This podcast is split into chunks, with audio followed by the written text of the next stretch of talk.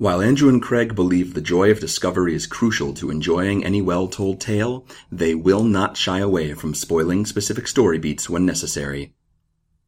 Plus, these are books you should have read by now.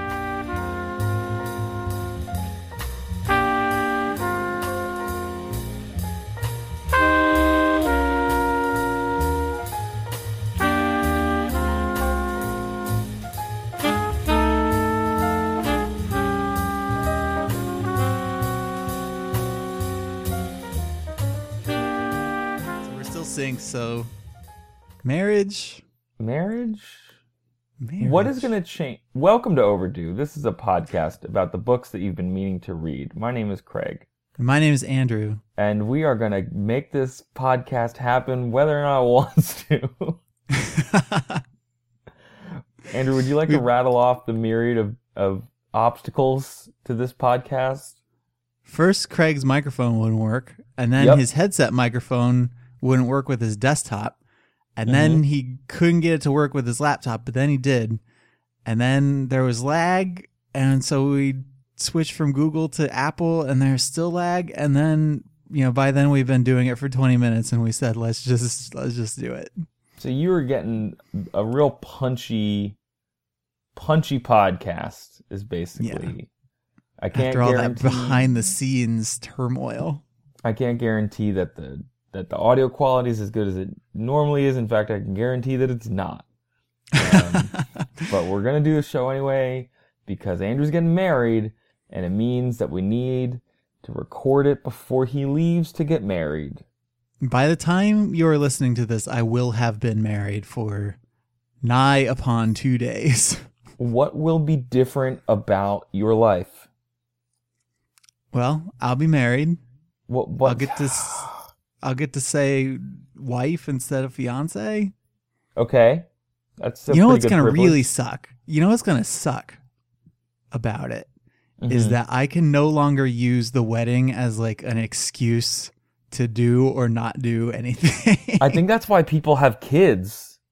Yeah, right. I mean, the baby excuse is the only one that trumps the wedding excuse. But I mean, just today, I think I've used the wedding excuse like twice. Once to, once to make people stop emailing me about stuff, and once to um to explain away why I couldn't appear on a tech video podcast seven minutes from when I was being contacted about it.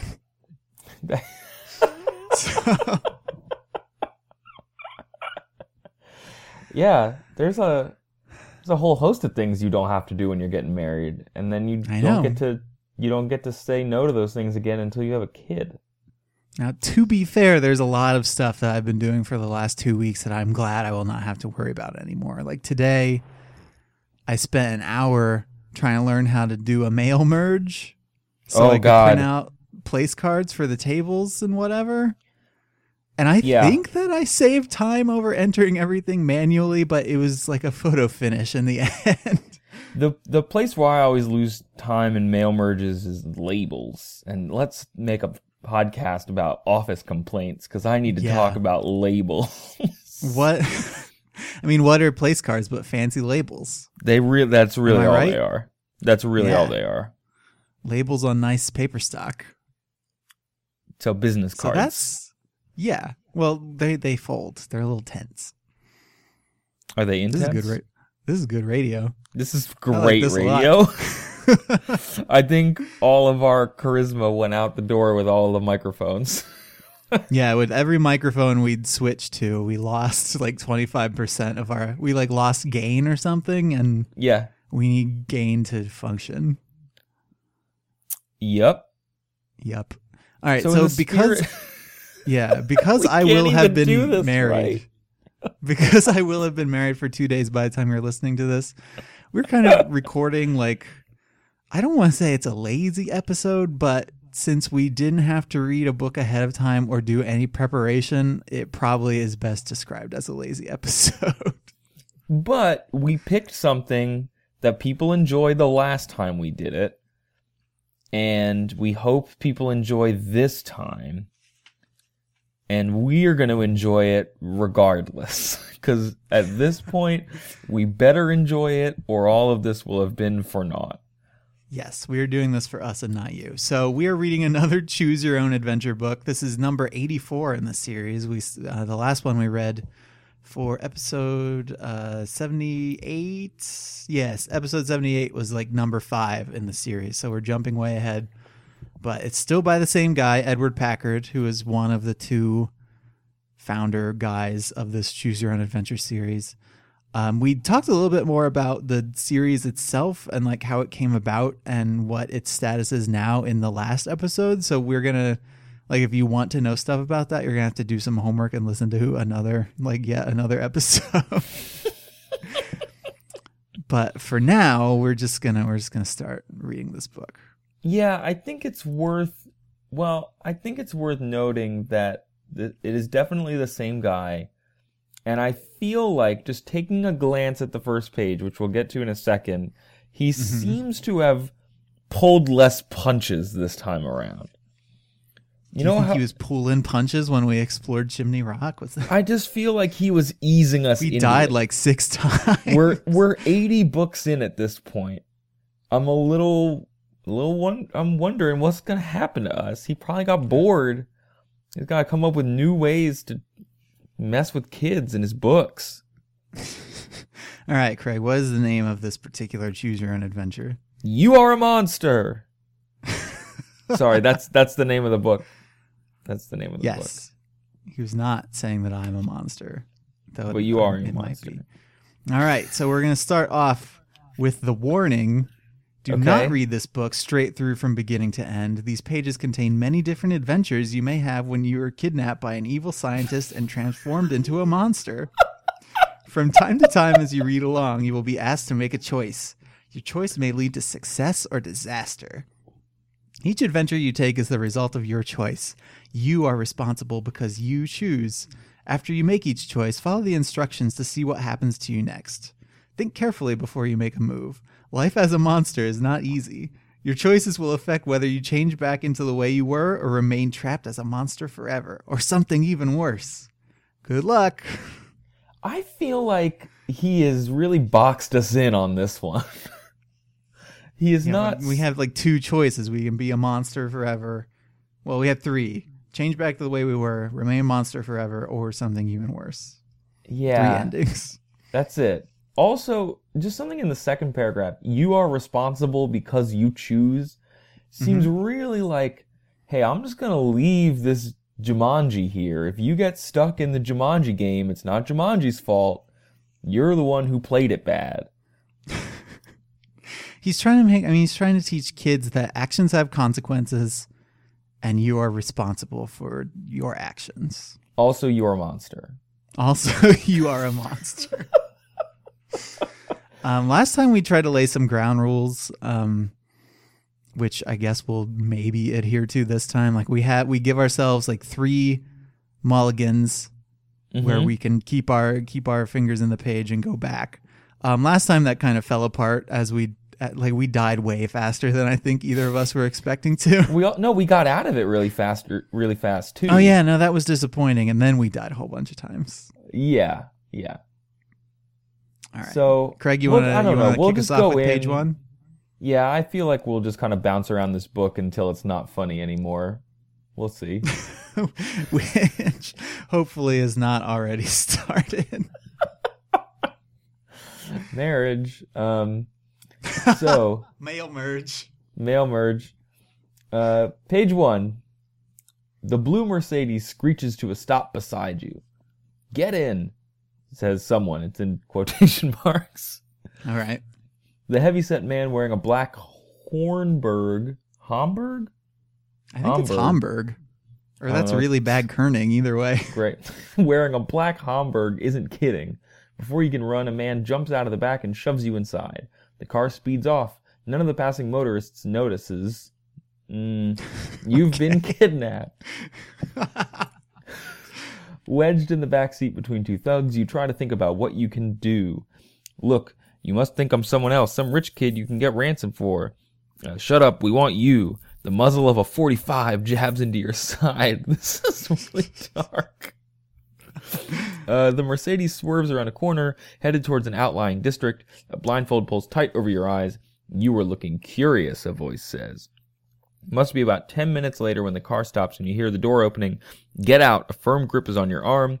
When your feet touch the ground, you tear the blindfold off, twist out of the man's grip, and start to run. Clunk! A gun butt comes down on your head. You're out cold.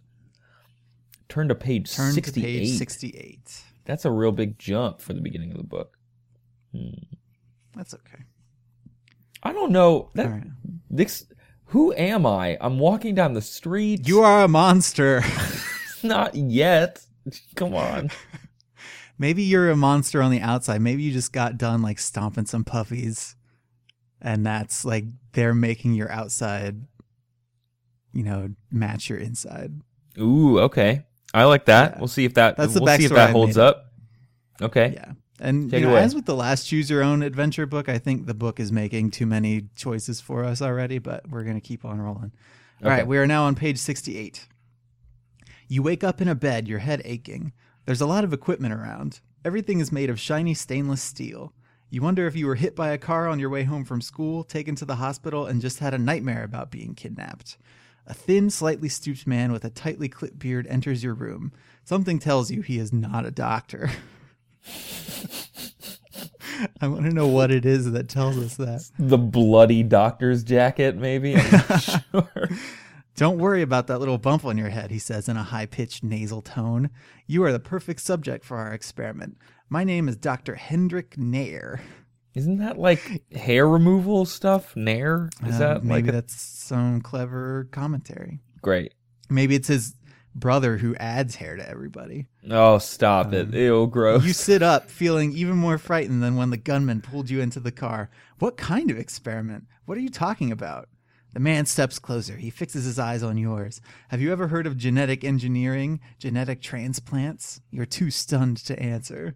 Well, you're going to learn a lot more since I'm the greatest expert in the field. You'll be my most important patient. Oh no, you're going to touch me. oh no! You're out of the bed. No, you're not going out. to touch me. Read that sentence again. Oh wait, I'm sorry. Oh no, you're not going to touch me. yeah, that changes the meaning a whole lot, doesn't it? You're out of the bed looking for a way out, maybe through the window. Turn to Okay. page four. Okay. I am appalled that this book just jumped right to genetic engineering. But okay.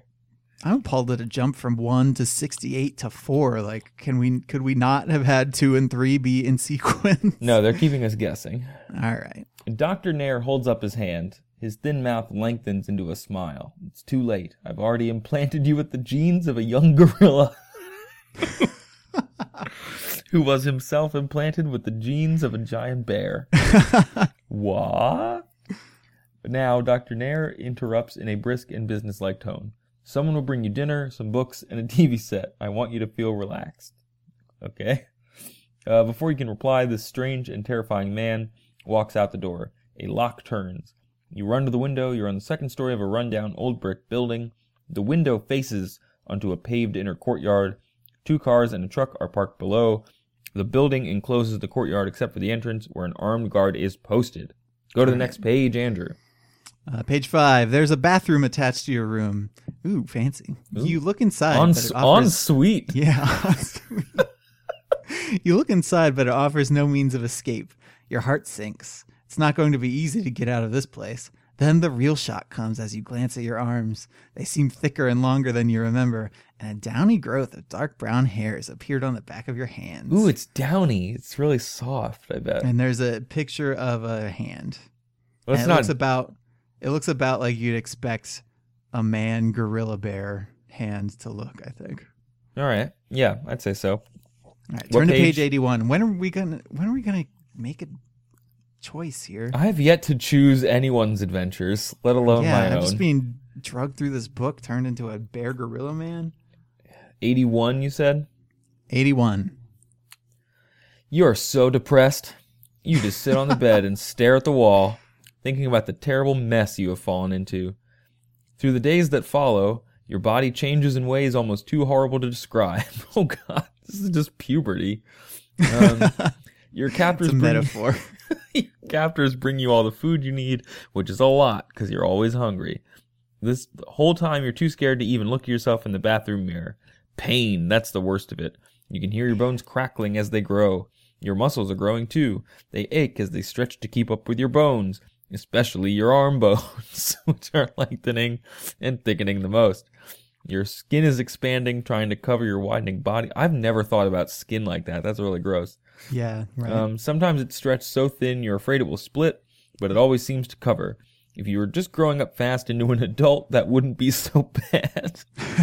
it's the way you're growing that frightens you. You're becoming much more massive than any human, much broader and thicker and stronger.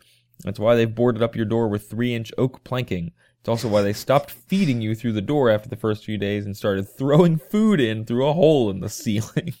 Man, are we gonna have to remember like the stuff about the sentries posted and the three inch oak? Yeah, I go north. There's a All right, werebear up there. All all right. right. What's in our inventory right now? Page 86. All right.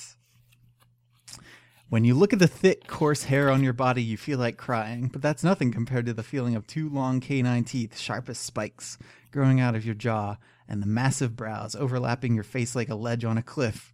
Your captors don't talk to you. They don't even show their faces, though you've pleaded with them by shouting when they throw down food or yelling out the window. You even roared like a caged lion. You're strong as a lion, too. You can throw your bed around the room with one hand and shake the walls so hard that plaster falls from the ceiling. But the walls hold, and so does the door. Turn to page nine. Man, come on. Andrew, I'm just going to give you a heads up. Um, Yeah? This used copy I purchased Mhm. uh, from Miss the Library of Ms. Gordon, according to a Sharpie and a old rubber stamp on the inside cover, uh, is missing pages 83 through 91. So if we end up on, those, on those pages, you're going to need to handle it, okay? Those pages were too terrible. They had to come out. They were censored. All right, page nine. Page nine. Oh my god, there's a horrible illustration on page eight. Yeah, there's a picture of a monkey gor- gorilla man monster looking into a mirror and being really upset and tearing the door off its hinges. Okay. Every day you keep growing. It's near the end of the first three weeks when you first bump your head while walking into the bathroom. It doesn't hurt, it just knocks a strip of wood off the transom, but it's this fact, bumping your head, that makes you realize you've been you've been pretending you're still the regular normal kid you were before. Finally, you dare to look at yourself in the full-length mirror on the back of the bathroom door. There you are, or there's part of you, for you have to squat and wiggle from side to side to see all of yourself. The hot new a- dance move. the, the mirror dance called the squat and wiggle. You let out a scream that rattles the windows and echoes through the yard. Your body is as massive and hairy as a gorilla's, but your face is far more frightening. Your black clapped, black capped snout is like a grizzly bear's. Your jaws and two sharp, slightly curved fangs remind you of a saber-toothed tiger, and your huge, overhanging brow looks that of a hammerhead shark. Uh, okay. Uh, you slap at the bathroom door, it flies off the hinges, the mirror shatters, you roar in agony and rage. There is no doubt what's happened. You are no longer the person you were. You are a monster. Now the fun begins, I hope. So let's right, it says turn to page. Wait. let's bookmark nine? this page. I feel like we're going to come back Okay. to this, possibly. At this well, no, point, there's no choice on this page. on page 90? Oh, you said bookmark page 90? I thought you meant page 9. Yeah. All right, page well, just 90. know we are monsters now, and you got to take the lead because I don't have page 90. So tell me what don't happens. have page 90. All right, there's a picture on page 91 of a monster lifting a car. Okay, I see that. I see that image. I All have right, that so image. You have page 91. yes. All right, how could anyone do this to you, you wonder? What kind of man is Dr. Nair? He is the monster, not you. Get it? If only you could get hold of that evil scientist. Arg, you roar. If you've become a monster, you may as well make the best of it. You smash your shoulder against the heavy door of your bedroom. The wall shudders and shakes. Plaster falls from the ceiling. The oak planks groan and crack. You smash a great fist against the wall and punch right through it. Arr! You raise a leg and smash the door and its supporting timbers into the hall, splitting two by four beams as if they were twigs. It's loose, a voice screams. Dr. Nair runs out of a room at the end of the hall. I warned you we couldn't hold it, he yells at the other man who has already run out of sight. Arr! You charge after him. Do you like my monster noise? I do. I love it. Am I conveying the monstrosity? All right. Dr. Nair Bolton races down the stairs. You're not far behind. By now, you must be stronger than any man on earth, but you're no faster a runner than most. By the time you've reached the courtyard, Dr. Nair and two other men are jumping into a blue Mercedes. The engine starts. You grab the bumper and lift the back of the car off the ground. The engine roars. The car has front wheel drive and goes into motion. You try to get a better grip, but the car races ahead, leaving you clutching the bumper in your claws. You run outside the gate in time to see the Mercedes disappear around the corner. Turn to page 10. Jeez, No choices yet, so we're This not is- going to bookmark that one. this is All like right, this page has a choice. This Oh. page has a choice. thank God. Okay. We're gonna we're gonna bookmark this one. Another car is traveling fast down the road. Best to keep out of sight for now, you think, ducking behind a thick clump of bushes. Peering through the branches, you, t- you see, I thought that said peeing through the branch. peeing through the branches, you see that the car is a police car. So is the one behind it and the one behind that. They're stopping in front of the house. One car blocks the entrance. Two cops jump out. Each has a hand on his holster as if ready to draw. It must have been tipped, tipped. They must have been tipped off about Dr. Nair and figured out that he's the one who kidnapped you. Uh, but they showed up too late. If only they'd found out about him three weeks ago, you'd still be the happy, normal kid you were instead of the weird, hulking monster that you are now. oh. You hear a cop yelling from inside the courtyard. One of the others pulls his gun. Should you come out of hiding and explain what happened? After all, the cops are on your side. Except that if you show yourself the way you look, one of them might just blow you away. Wow. Jeez. All right. Andrew, would you like to come out of hiding or stay hidden? So the real question here for me is is man innately good or innately bad? Because if he's innately bad, then these cops are going to gun me down because I am like the other and they don't know anything about me. Uh huh. But if man's innately good, then they won't make that assumption and their curiosity will win the day and we'll be fine. No, but see, I don't know that that is that. I don't think that holds up because man might be innately good, and he will perceive you as a threat to the goodness of his fellow man, unless you are walking forward with, say, a pizza. Do you have a pizza in your inventory? I do not see that choice on the bottom of page 10. Well, then I don't. I don't know how this is gonna go. I, one of the things I I, don't know. I don't know if we Okay. can talk.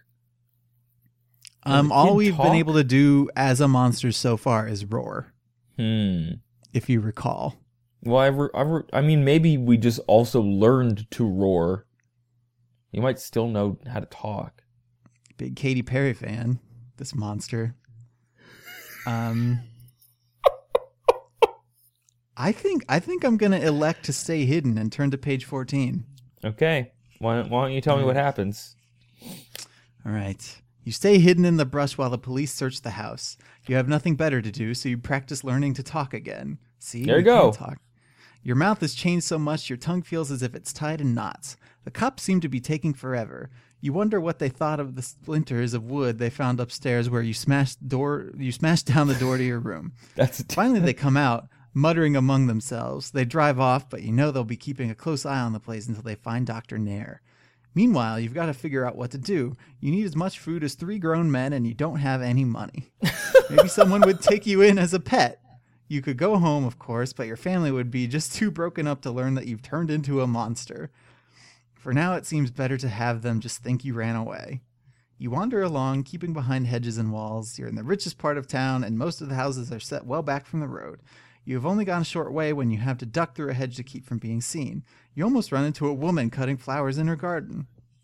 Turn to page 54. It's a lot of exposition there. It's pretty well Yeah, done. they're giving us a lot of information that I don't know that we need. Okay, here we go. 54. Okay. Yes. All right.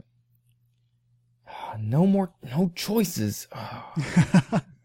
Aik, the woman screams louder than you thought anyone could. What? Did I just destroy you? No, no, I'm just, Oh, leaning okay. back, enjoying She's the- the word tapestry that Edward Packard is painting. She starts running toward her door, yelling for help every step of the way. A maid opens the door and sees you. She screams even louder than the woman who was cutting flowers.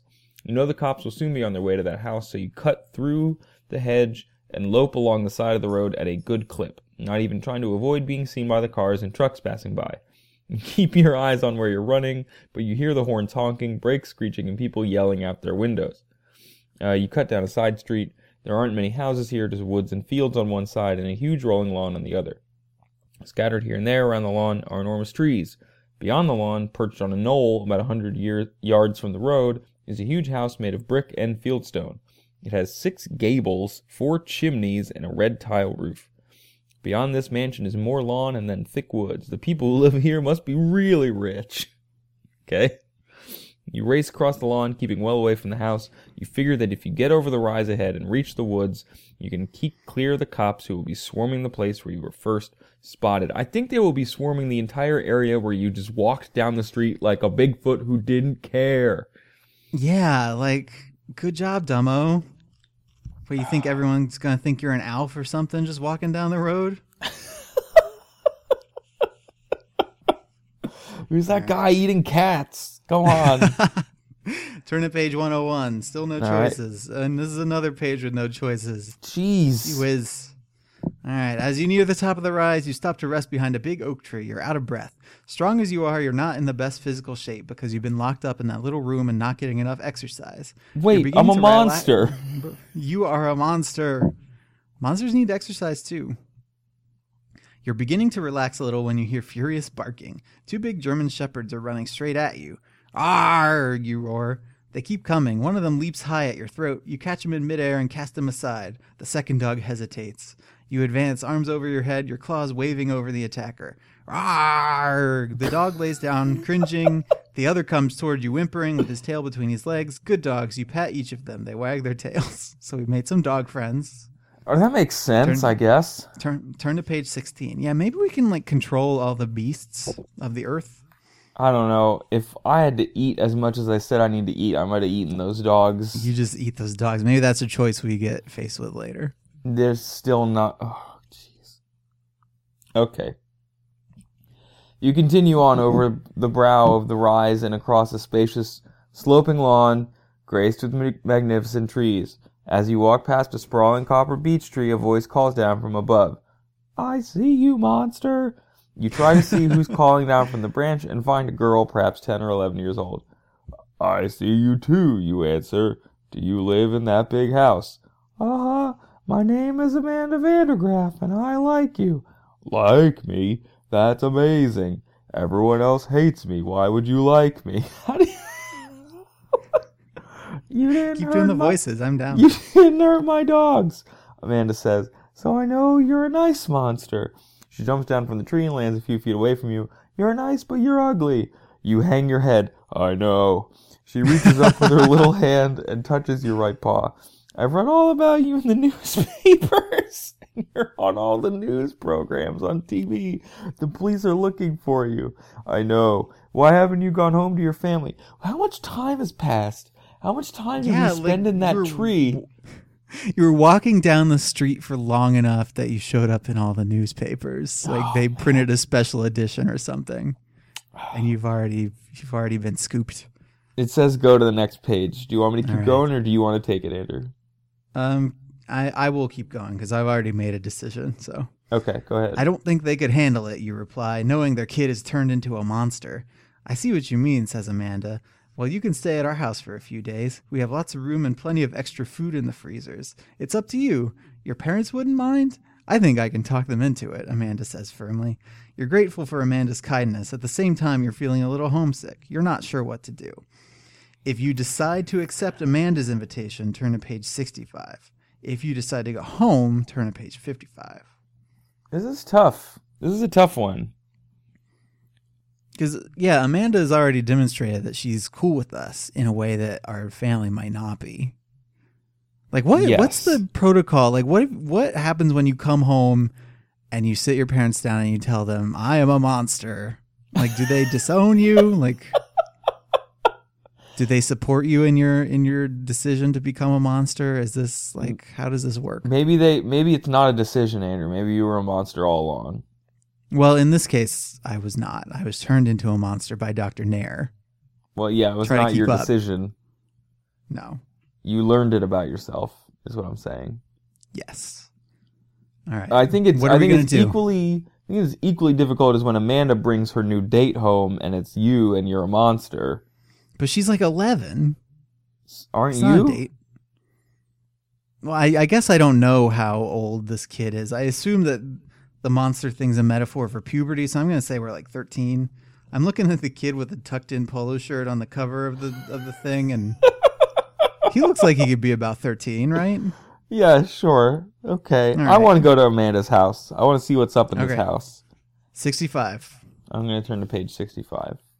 Tell me what's up with Amanda's house. Thank you, Amanda. I'd be grateful if I could stay at your house for a few days, you say. Your new friend leads you up the hill and across a beautiful, closely cropped lawn. The German shepherds fall into step behind you as you walk past marble statues, a triple tier fountain, two clay tennis courts, a row of 12 foot high lilacs. 12 foot high lilacs? And then onto a secluded grass court in which is set a large swimming pool lined with Italian marble. Tables and chairs are set out under huge umbrellas, but no one's in sight. You continue on past the cabanas and sauna and more fountains and finally reach the great brick mansion that Amanda calls home. Jeez. God, the 1%, am I right? Yeah, right? They're the real monsters. You sure have a nice place here, you say. Amanda smiles at you, then points to the driveway, surfaced with pink tinted pebbles. You gaze admiringly at the Admiringly. it's- excuse me. You gaze you gaze like an admiral at the sleek red Saab 9000 Turbo, the silver Rolls Royce, and the shiny new bright green Porsche. Daddy's home, Amanda cries happily. Come along, he'll be very excited to meet you. You reach down and touch your paw to Amanda's arm. Wait a minute, don't you think you ought to warn him first? Amanda looks you up and down, mostly up. I get it. Uh, yes, I see what you mean. Wait in the cabana till I have time to warn my parents and calm them down. We've tur- she turned us into a cabana monster, Andrew. We're going to become party monsters, I think. Okay, turn to page 109. Find out if you become a party monster. All right. I somehow doubt. I got a bad feeling about this, really. Um, you have to hunch over. I know. You have to hunch over to fit in the cabana. There you wait anxiously, wondering whether Amanda's parents will be as friendly as she has been to you. You just hope no one will open the cabana door. You couldn't not be frightening, even if you tried.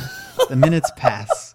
You begin to wonder whether you should stay in the cabana. For all you know, Amanda's father has called the police by now. Then you hear sounds outside. Come on out. It's Amanda's cheery voice. You throw open the door and blink your eyes in the sunshine. Standing on the terrace are Amanda's parents the butler, the cook, and the maid. Oh man, Is Colonel Mustard there too? Like, who are all these people? You hang your head, sure that they will all scream or worse, call the police. Mrs. Vandergraff throws her hand up and lets forth a little gasp. The maid and the cook grab each other for support. The butler backs up so fast you're afraid he'll fall in the pool. Turn to page 114. let's keep going.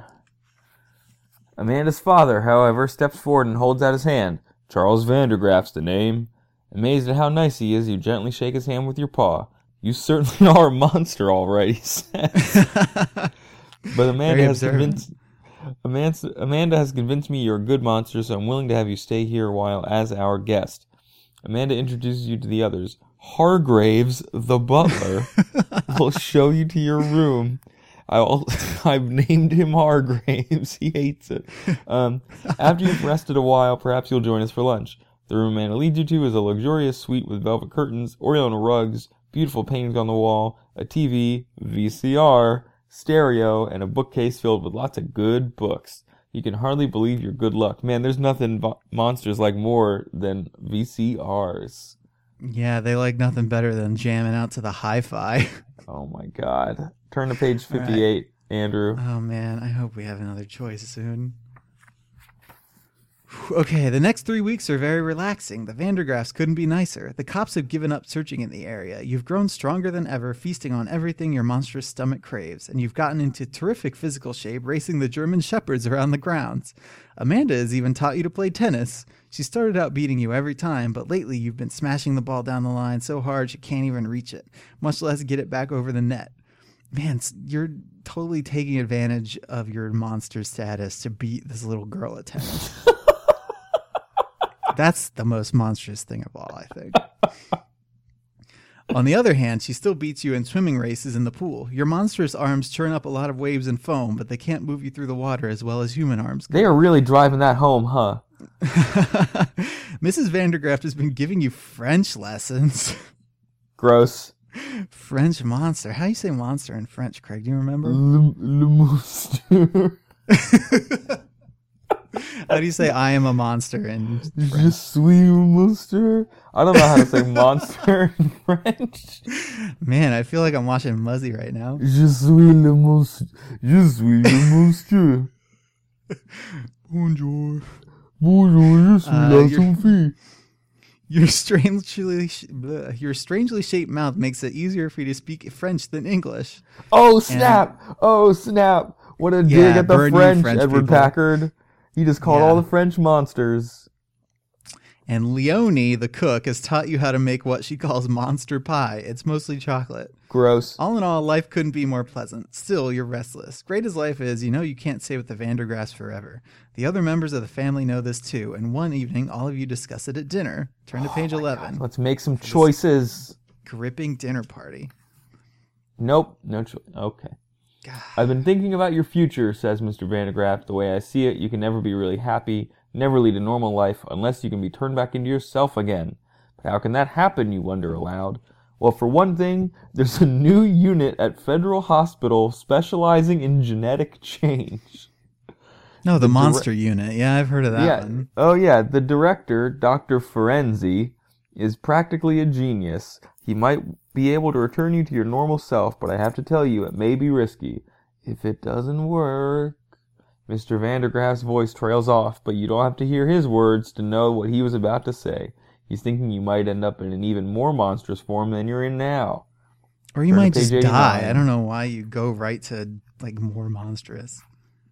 Uh, Andrew, I don't have this page. You got to read it. All right. Why get Dr. Ferenzi? Amanda inquires. Why not get Dr. Nair?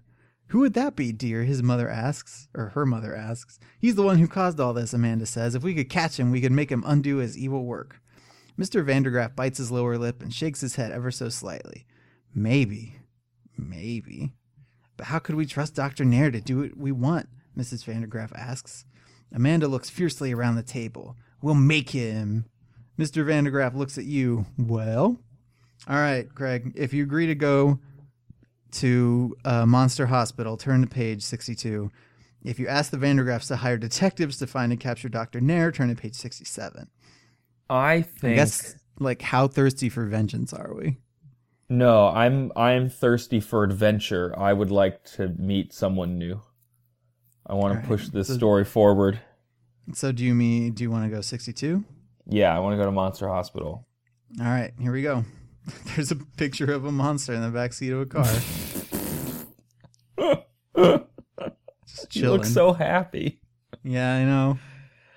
Mr. Vandergraff makes all the necessary arrangements for you to enter Federal Hospital and be seen confidentially by Dr. Ferenzi. Lewis, the chauffeur, drives you in the family's Rolls Royce. Of course, you take up nearly all the back seat and extra floor space, so Amanda, who's come along to keep you company, sits in the front with Lewis. The public is very curious to know where you've been since you disappeared after your escape from Dr. Nair's house. Which public? My adoring public? Like, what is this? Yeah, the public knows everything about this story. I mean, I Those, guess. those it's those really fast newspaper writers they've got. I mean, I guess really it's good. been it's been like a month and a half, right? Yeah. Okay. Isn't this the point where they they like give you up for dead? Like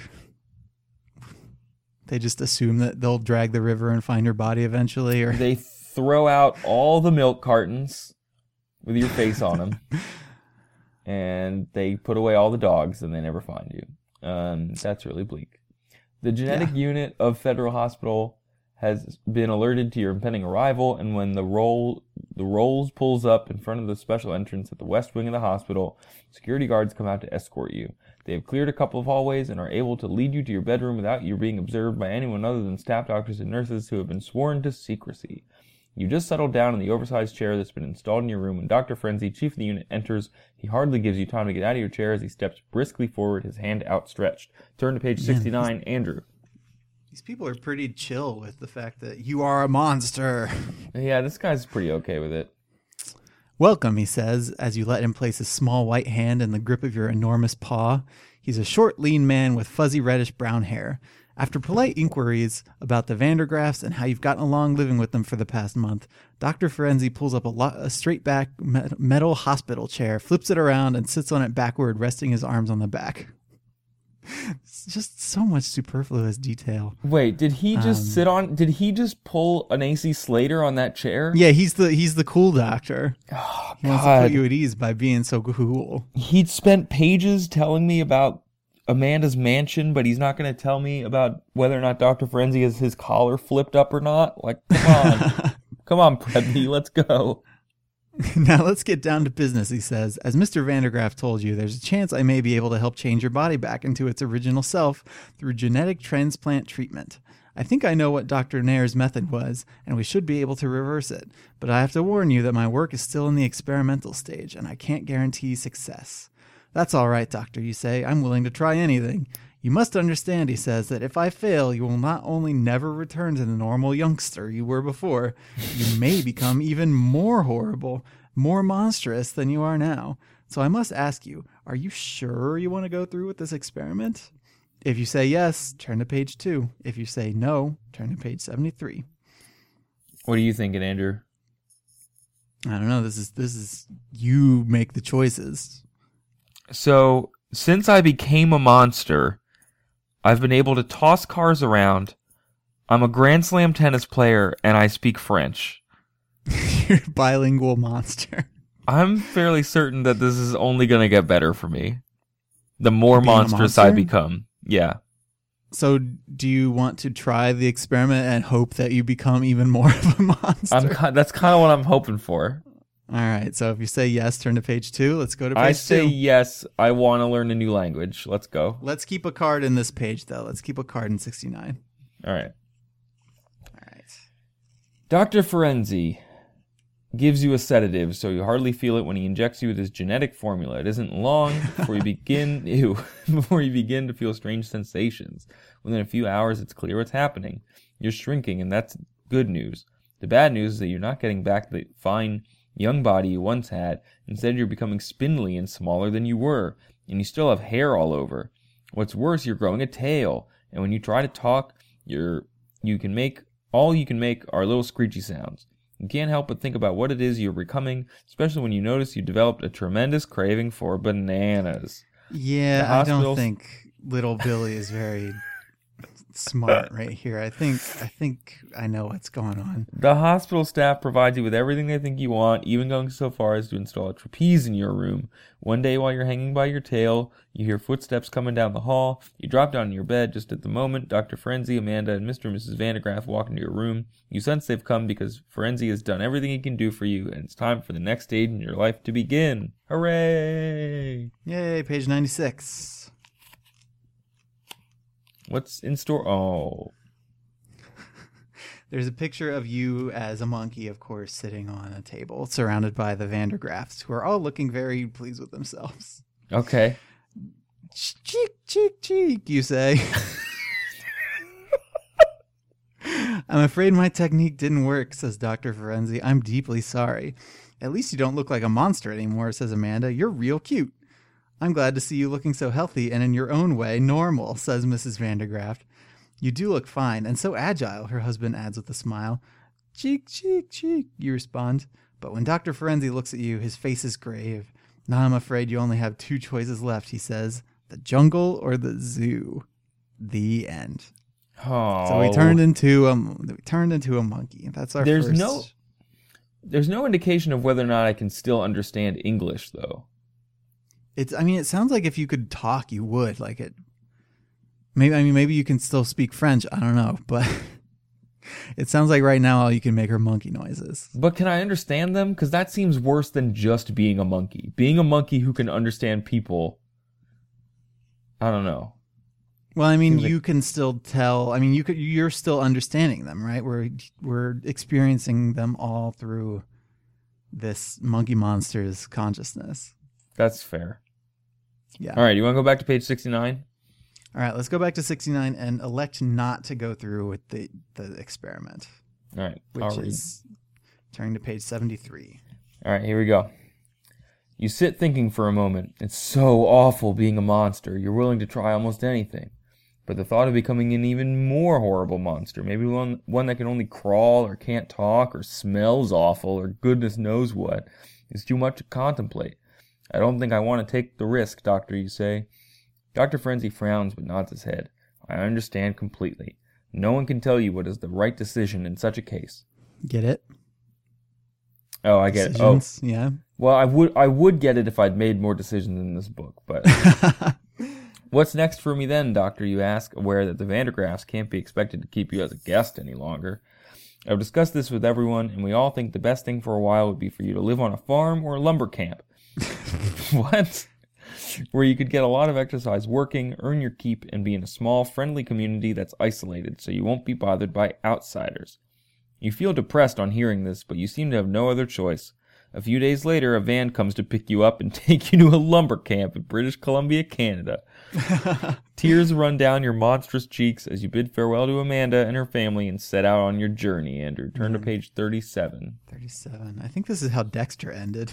Oh no! What is this picture? You're like it's like an angry Paul Bunyan looking guy with a chainsaw. Uh, after a few days at the logging camp, you can see why they wanted you to work here. With your enormous strength, you can throw those huge logs around as if they were pieces of kindling wood. Most of the time, you work at carrying heavy machinery and supplies over rough terrain where even a tractor can't move. Joe, the foreman at the camp, is a nice enough fellow. I don't ask questions about the men working for me, he tells you. I just ask how much work they've done each day. Of course, you're not a man, but I'm going to treat you the same way. Joe seems all right.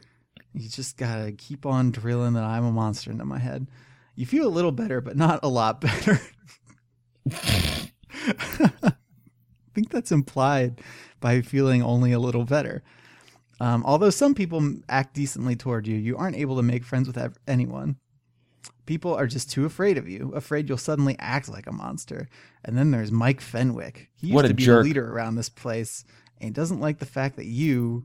He doesn't like the fact that next to you he looks like a weakling. You figure it's just a matter of time before he makes a move against you. One day you're cutting down the small trees with chainsaws. You're so much stronger than the others, you start doing their work too. Climbing down in a hollow, out of sight from the others, you notice Fenwick working on a stump. I'm having trouble with this, he yells over the roar of machines. I'll help you, you say, ambling over. As you start cutting, something makes you look up, just in time to see Fenwick swinging at you with his chainsaw. Turn to page 108. Okay. You dodge out of the way, grab a huge log, and hold it over your head. Fenwick shuts down his chainsaw and runs. He scrambles up a ridge and turns to face you. You haven't moved a step. I missed you this time, but I'll get you, he yells over his shoulder. Sooner or later, I'll get you. He disappears over the ridge, leaving you standing there stunned. For the first time, you've lost all hope that you will ever lead a normal life. The sun has already dropped behind the mountains to the west. Uh, you're suddenly ready to quit. You've done about ten times more work than anyone else today. With a heavy heart, you start back to camp. You're in no hurry to get back, so you follow the footpath that reaches camp by a roundabout way. Just as you reach a bend in the trail, you're startled up by a noise. You're startled by a noise. Startled up. That doesn't make any sense. A huge male grizzly bear rears up in your path. He lets out a roar that splits your ears. Maybe you interrupted his meal. Maybe he's just ornery, but he clearly doesn't want you to pass. A low growl Ornery builds in his throat. He seems ready to attack. A wave of fear sweeps over you. Then you remember, Andrew, you are a monster. Page Turn 28. page 28. Page 28.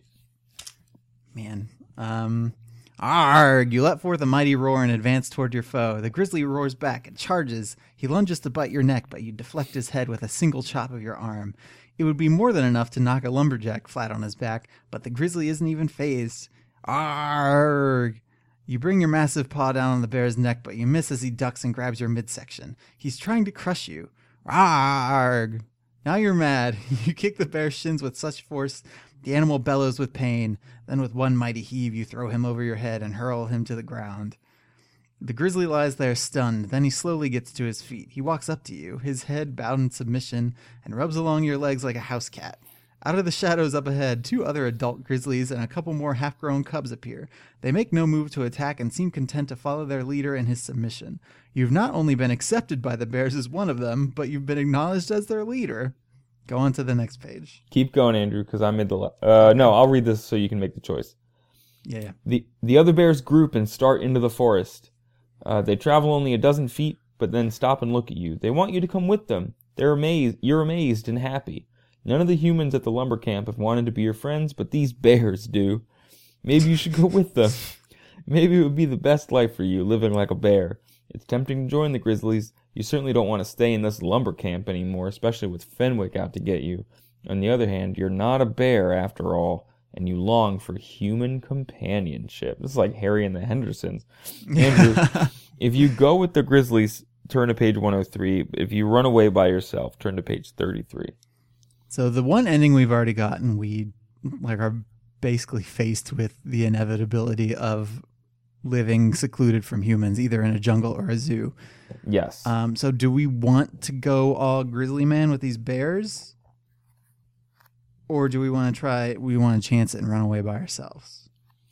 um, like do we want any acceptance from anybody or are we going to keep trying to live a normal human life? I think this kid wants people, but don't let me cloud your judgment. If you want to be a bear, you you go be a bear, Andrew. I don't know. Would it be bearable? I need you to answer the question. I can't acknowledge what you just said. Um, I'm going to run away by myself. Turn to page Okay. 33. okay, tell me what happens. No bears. You decide not to go with the grizzlies, but instead go off by yourself, determined to make it on your own. Though you're protected by a growth of shaggy hair, you've no desire to endure the bitter cold winters of the interior. Knowing the climate is milder along the coast, this is a smart kid, you head west through the wilderness, living on deer, rabbits, and wild berries. You have to learn to hunt and move through the forest like any other wild animal. You notice things most people don't faint impressions on the grass, broken sticks, a spoor that mark. What's a spoor? S P O O R. Can you look that up? I will. That mark the trail of your prey. You sleep whenever you please on a mossy patch, a bed of leaves, or in a hollow under a cliff. It doesn't matter. No animal would dare attack you. Turn to page 40. Spoor is literally any sign of an animal. It's the track or scent of an animal. Okay. So what page am I going to? Uh, 40. Okay, so you're basically Grizzly Man now, or Survivor Man, or whatever. Survivor Man, I think. We would have been Grizzly Man if we gone with the Grizzlies. Fair enough. Occasionally, you pass another lumber camp or a hunter's cabin. From time to time, you cross a logging road. Finally, you reach a highway. You stand near the edge of the road and watch a big truck roll by. It weaves crazily for a moment, then slows, then speeds up as it rounds the bend. The driver must have seen you. You walk along the road. or was ducking- super drunk. Yeah, just a drunk guy. oh no. I mean, they are Uh, in Canada, right? It's true. That Fenwick guy was not a very nice Canadian. No. Canadians I are mean, supposed he, to be nice. he probably was an American who got who went up Yeah, and he was After, all um, upset, after his like presidential candidate lost. and and his insurance got canceled or something. Yeah, right. Up ahead, you hear the sound of machinery. You round the bend and see a crew at work repairing the road. One of the workers looks at you. He yells. The others stare at you, dumbfounded. One man runs toward his truck. He reaches inside and yanks a heavy gauge shotgun from under the seat. You waste no time slipping into the woods. You trot a bit, dodging through the trees, then scramble up a steep, rocky slope.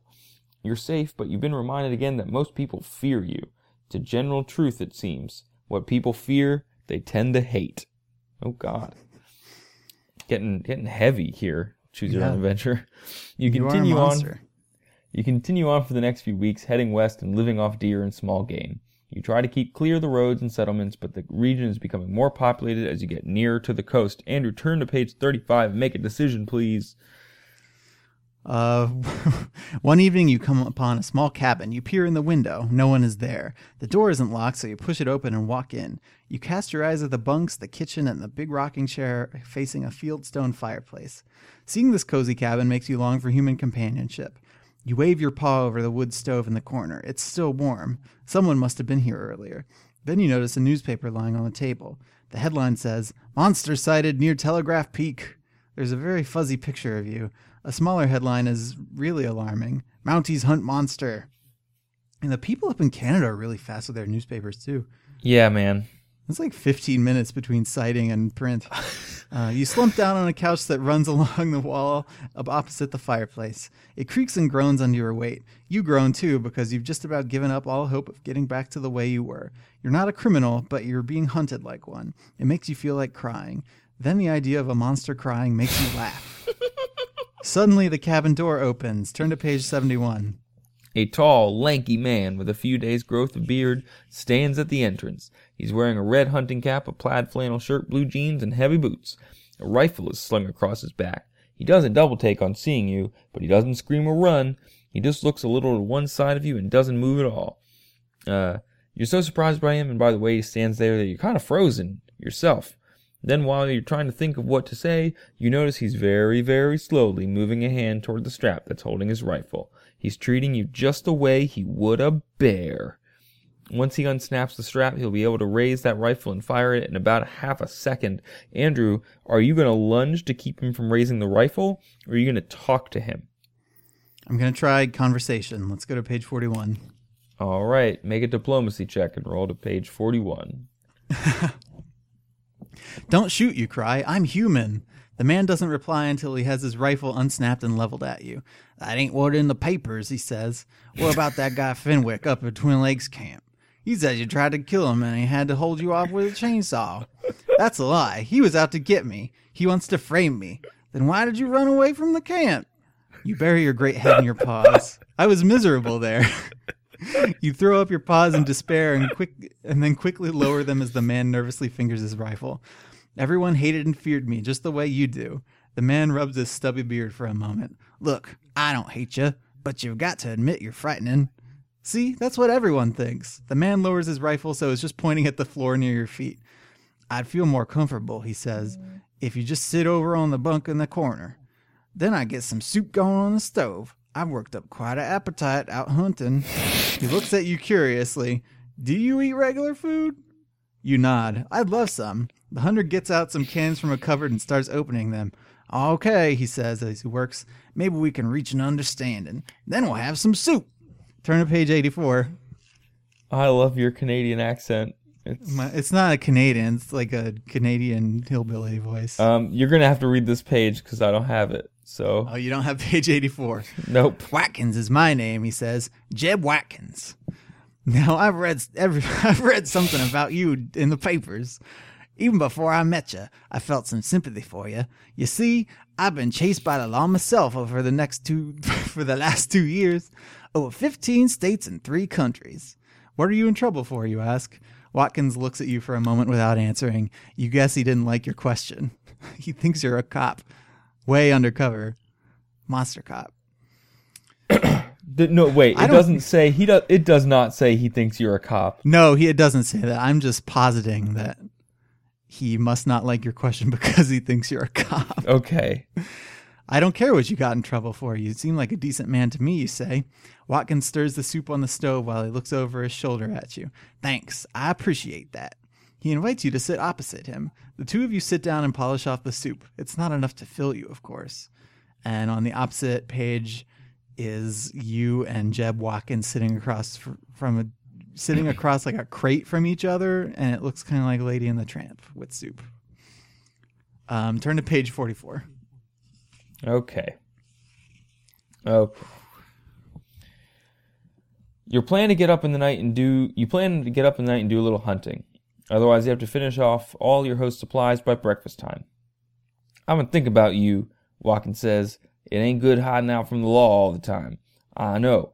And enough time has gone by, so I think I can go back without being caught, and I think you better go back too. I'd like to, but what could I do? You ask. People hate me. They fear me and treat me as if I were a monster. Watkins completes your sentence for you. Yeah, well, that's what you are, of course. If only I could. all, all these voices are melding into You one. gotta keep him. Tra- you got like the Andre the Giant thing for the monster. If So, only I could track down Dr. Nair. He's the evil scientist that did this to me, you say. He's the only one who can reverse my condition. If you're ever going to get back the way you were, you're going to need money, Watkins says gravely. I agree, but I've got a couple of ideas. My brother-in-law works for that Apalachicola Circus. Of course, his brother-in-law is a carny for the Apalachicola Circus. They're the second biggest one in America now. They pay you plenty. I always like the circus, you say. It might be more fun to be in the show. Um, Next page. uh, did you make the ra- the last decision? I think I made the last choice to talk to him instead of All right, launching why don't at you him. hit me with this one? My other idea, Watkins says, is to get a movie contract.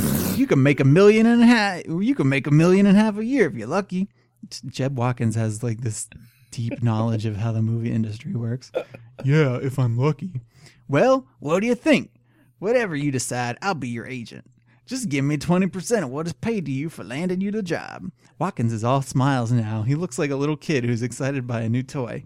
You finish your soup and lay into the stale carrot cake Watkins set out on the table. You're tired of living alone in the wilderness, and you sure could use a million dollars to help get you cured. If you decide to join the circus, turn to page 61. If you decide to try and land a movie contract, turn to page 50. I'm now, all I'm not a doctor, but okay. Watkins does not seem like he has experience being a, a agent of the stars.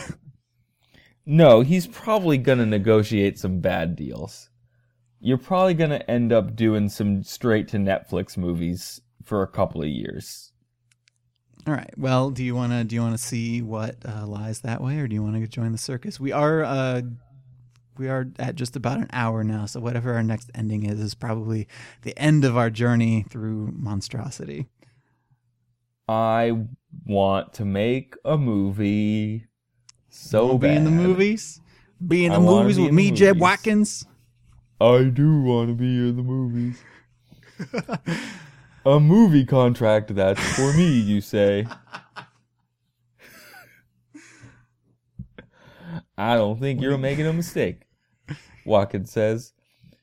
But how do I get there without being seen? Therein lies the problem. If you're going to get a movie contract, you will have to be seen. Yeah. Think no, he's he- this monster guy. He's totally method. He's just in his monster costume all the time. Oh, that's smart. yeah, that's right. that Like, is that's what I do. smart. Okay.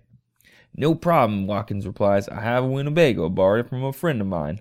I pay a farmer to let me keep it behind his barn. It's For a wanted man, miles- he sure knows a lot of people. It's He's about 10 miles away over the ridge.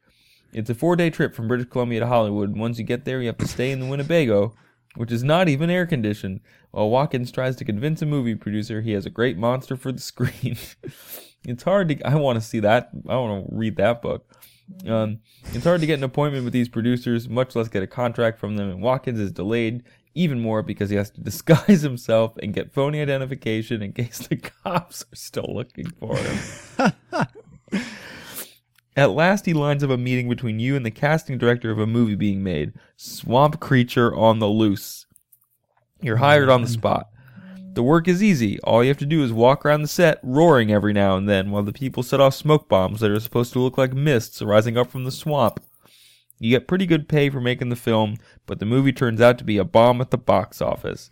Turn to page who would 72. have guessed that Swamp Creature on the Loose would not be a box office smash? Wait a s- I want to know real quick. Who are they writing those checks to? Whose name's on the check? a Monster, monster. Kid? I think a monster. A period monster Yeah, on Rodeo Drive? Yeah. yeah. I'm just going to go cash One, my two, check. three. One, two, three. Monster place. Oh god. Bring us home, Andrew. Turn to page 72. 72. Not that it matters much. By the time the movie is released, the cops have caught up with Jeb Watkins and with you too. You're brought in and soon find yourself in the interrogation room at the Los Angeles office of the FBI. What does the FBI have to do with this? You demand of the sandy haired agent seated across the desk. He's wearing sunglasses even though you're indoors. It makes you wonder if he's going to shine a bright light in your eyes. We're involved because you're a national menace. You frighten people. But I haven't committed any crime. The agent takes off his shades, blows on them, and then rubs them with a tissue he pulls out of his pocket. He puts the glasses back on before looking at you again. You don't have to have committed a crime, he says. This is going nowhere, you say. I'll stand on my constitutional rights. Dude, you're at the FBI. You don't have constitutional rights anymore. You're also a monster. Yeah. Uh, turn to page 113. The phone rings. This seems agent- like it's going a bad way. The phone rings. The agent takes the call. It's for you, he says a moment later, but I'll warn you, I'm going to listen in on the other line. The phone call is from Watkins, who's out on bail. okay. You've just received, you've just gotten a big new movie deal from France. They're making a new film of the famous classic Beauty and the Beast. Guess which part they want you for? How much will they pay, you demand? 20 million francs. That's $150,000. I don't think that's what the, is that the exchange rate anymore. Sounds good to me, you say, glancing at the FBI agent. Sounds good to me, too, the FBI man says. We'll pay your way over there just to get you and Watkins out of the country for a while. Arg, arg, arg, arg, you roar appreciatively. You haven't felt so happy in a long time. With a little luck, you're going to enjoy being a monster. The Uh. end. Man, so okay, that's that's a pretty good ending. We became a monster movie star. Yeah. Now, I, I mean, you can tell this is like a pre 9/11 book because the FBI the FBI guy is like is all on his case until he has a job, and then the FBI guy is like, "Well, I mean, if you have other stuff going on, I guess we can let you go. like, if this isn't convenient for you, don't let us get in your way." Yeah, just If this if Choose Your Own Adventure is written now, that monster would be in Gitmo for like a decade.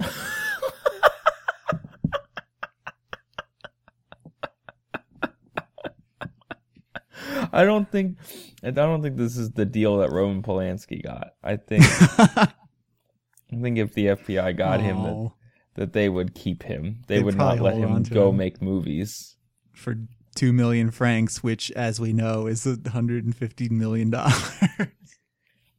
I don't know what um what how to get here. I'm leafing through the book. There is definitely a an ending where you end up getting an EGOT. You are on a Really? talk show. Does it say EGOT? No, but you are on a talk show having sold a book. You're wearing a suit. This is page 18. Are you still a monster in this suit? Yes, you're a monster What? in the suit. You write a book called My Life as a Monster. and you make it big in the movies and on stage. In a few years, you earn three Grammys, five Emmys, two Tonys, and a couple of Oscars. Man, like multi EGOT. I think that's like Yahtzee. Like for every one you get after the first one, it's double points. Oh my god. This book is underwhelming. Maybe we chose I s- poorly. Yeah, it's like the problem with the the last one we read was that there were so many choices coming at us so fast. And so many of them seemed like so inconsequential. Like it's like you walk down the passageway or you walk up the stairs. Like there's no indication what either choice is gonna make you do, which which is frustrating when they're too dense. But I think this one didn't have enough choices. It might have been more pleasant to like read to yourself, but Yeah, I think, and that's one of the reasons why very early on I decided to go to that girl Amanda's house because I thought, oh, well, big house. There's going to be lots of places to go inside the house like last time. I think Mhm. that's why the kind of spooky house conceit works really well. you thought it was a choose your own spooky house. Wasn't it? It sounded like a big. It sounded like a big big mansion to me. Like no. I meant I meant in stuff. general. I meant in general. oh, like, oh, oh. like Chimney Rock, there was a giant house that had a bunch of potential for for spookiness, right? Mm-hmm. This was just a a monster walking from town to town. Rambling Monster Man. But Man, I don't know. what- Would you read that book? Would like would we read that for overdue? My life as a monster. I well, if it was based on a real monster, then yeah. like if it, if if a monster had been in the news for months, and then he wrote a book and was in the movies, I think we would need to read his book. In all cases, I mean, except for the monkey ending, it sounds like he ended up pretty respectable both times. What the monster? Yeah, yeah, because in one he was a movie star, and then the other he was a successful author and apparently songwriter and Yes. script writer, and like maybe people just adapted his stuff, and that's how he got all those awards. But I don't know how those awards work. Yeah, we didn't really. I guess the worst ending we got was the monkey one, right? We did okay. Yeah. Wait, he got Grammys?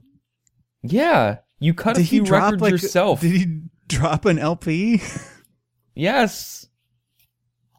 What does it say? I just imagine I can't help but imagine that a monster releasing records would just be like Barry White.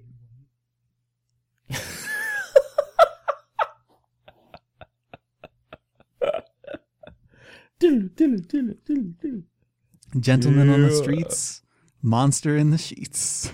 oh. Yeah, it says here it's very 80s. You appear on all the talk shows and in music videos. You cut a few records of your own. Man. Three Grammys, Andrew. I guess How just like a cover of the Monster Mash. Oh. How many Grammys do you have? You're not even a monster. I barely have any. It sucks. All right. can- Um. So I don't I think we're I think we're done with you are a I monster. think we're good. Yeah, we were monsters, and yeah, I mean, I guess we could as we do a few more of these, and and rest assured, we, I mean, you we asked for feedback, and you guys said you liked the last one, but that you didn't want us to do it all the time, and that's totally fine. Um, as we do more like gradually over the coming months, like maybe we can hop around in the chronology of Choose Your Own Adventure and try to like track how the series adapted. yeah because I just feel like Yeah. there were too many plot lines in this one that were like five pages in a row without any choices, Right. which is just no fun. Like if I wanted to read, I would get a regular book. I know. I just want to make decisions. I want to choose your own adventure book that's nothing but choices until all of the ends, until all the endings. Every page is either a choice or an ending. It's as long as the Bible.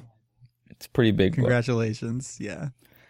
Um, you so is that thank it? you for think we're good. listening for for whoever's still listening thank you for listening uh, you can tweet the, your suggested monster song title names to us at twitter.com slash overdue pod uh, you can also send them to our facebook ta page facebook.com slash overdue pod uh, you can write them in at uh, overduepod at gmail.com. We got a couple tweets I want to give a shout out to. Todd gave us a recommendation for the holiday season, uh, and Sean s- said that he found um, some. Oh, he's sending us a sexy mummy story.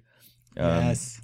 he said it's just a tweet. He says, "Dear Overdue Pod, never thought it happened to me, but when visiting King Tut's exhibit, eh, King Tut's exhibit, I found some life elixir, and one thing led to another."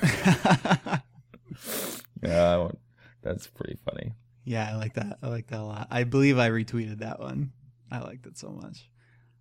Um, and then we we had a lot of uh, Facebook likes on our on our episode last week. Uh, peop you guys are really into sexy mummies, I guess. Um, so Heather, Albie, Kirsten, Colleen, Susanna, uh, Nada, Nada. Did we decide how to pronounce that Nope. one?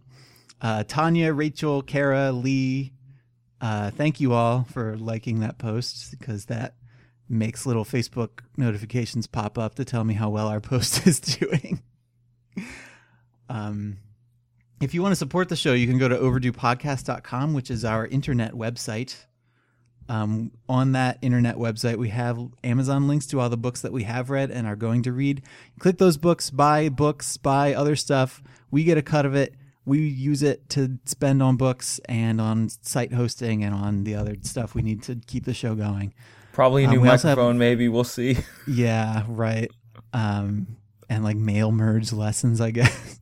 yeah, Uh, you can also check out our RSS and iTunes pages if you want to subscribe to the show. If you do subscribe in iTunes, go ahead and write us a review or a rating.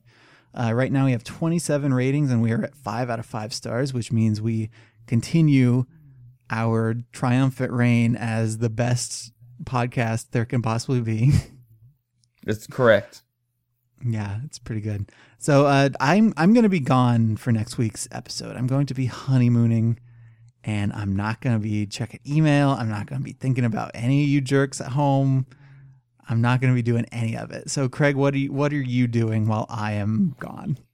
Uh, our buddy Chris is going to come on and be a guest, uh, and he's going to read, uh, I believe, or has already read, uh, the colorless. No, wait, colorless Tsukuru Tazaki and his Years of Pil- Pilgrimage by uh, Haruki Murakami. And I've wanted us to do a Murakami on the show for a while. Um, uh, those books just tend to be so big that it's hard to, to get them read in time.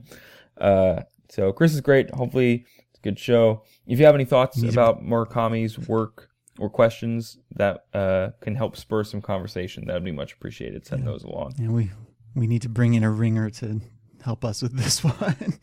It's Um, true. yeah, I'm looking for looking forward to listening to that one from the outside in. Maybe it'll give me. It'll be insight. weird.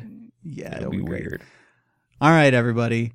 All right, you monsters out there. Um, Okay, Lady Gaga, stop it. Let's just get out of here. all right, try to be happy. Bye.